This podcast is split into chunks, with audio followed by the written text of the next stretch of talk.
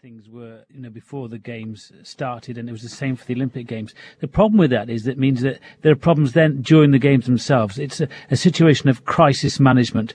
There were problems during the Olympic Games of catering, transport, getting athletes around, were there enough volunteers? At some venues, only 20% of volunteers were present at a given time. And I think we'll see similar problems during the Paralympic Games. There have been cutbacks of £20 million, about $28 million, forced upon the Paralympic movement and Rio 2016 to put these games on. Not all of those problems that Philip Craven alluded to have been resolved, so there have been cutbacks in venues. They've had to reorganise some of the sports. There's a lot less transport than there was for the Olympic Games, and there are a lot fewer staff. So I think there will be problems during the Games, even though there is this spirit to get them going, and they will start tonight with the opening ceremony. Have they been able to shift the tickets? Yes. At one point, only 12% of Paralympic tickets had been sold. They've lowered their target from 3.5 million to around 2.5 million tickets, and they're giving away a lot of tickets. The tickets are much more competitively priced, £5 or £6, $9 or $10 per ticket. So the number of tickets has been pushed up to about 1.6 million tickets. So some of those embarrassing scenes we saw during the Olympic Games, when some of the big venues and stadiums were partially empty, that will hopefully be avoided during the Paralympic Games. One of the controversies ahead of these games hasn't been so much to do with Rio's preparations as the whole business. I mean, we often seem to talk about this ahead of the Paralympics, of how disabled competitors are classified. What can you tell us about that? Yeah, one commentator said to me yesterday, classification is to Paralympic sport to what the controversy of doping is to Olympic sport. And in past games, this has come to the fore because the classification row carries on during the games itself. We saw a row in London 2012 involving the famous British swimmer Ellie Simmonds.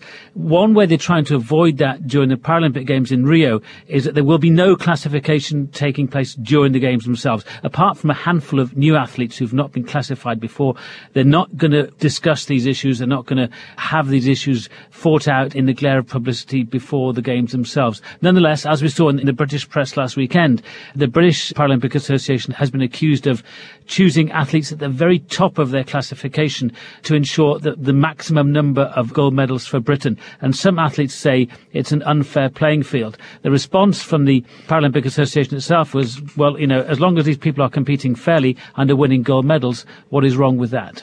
The BBC's Wirra Davis in Rio telling us about some of the problems, some of the controversies ahead of these games. But what can we look forward to? Well, there are few evangelists for the Paralympics movement like Teddy Katz. He's a former sports reporter with the Canadian Broadcasting Corporation, and he's been going to the games for a quarter of a century. This all started in 1992. I actually was living as a journalist reporting for the Canadian Broadcasting Corporation at the Olympics in Barcelona and the Paralympics. And there was a great Olympic story where a rower, who many people didn't know, she was actually the world champion. She had a big accident about 3 months before the Olympics, made a remarkable rehabilitation and recovery to actually get carried into the boat to win a bronze medal. And they made a made-for-TV movie about her life and her career as a result. And what struck me as odd was the Paralympics came about 2 weeks after the Olympics, and most of the athletes, if not all of the athletes, had a story equally as powerful, if not more powerful, than Silken Laumann, this particular rower. And nobody had ever heard of them. In fact, most of the Canadian media left and went home. And I was one of the few people who had the incredible opportunity to go and start telling some of these stories.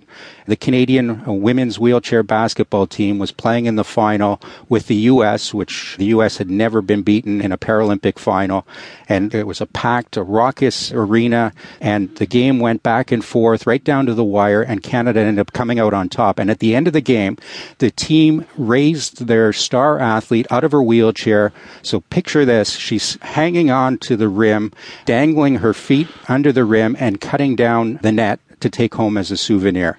And tears are rolling down her eyes in the process. And the fans are just going crazy watching this.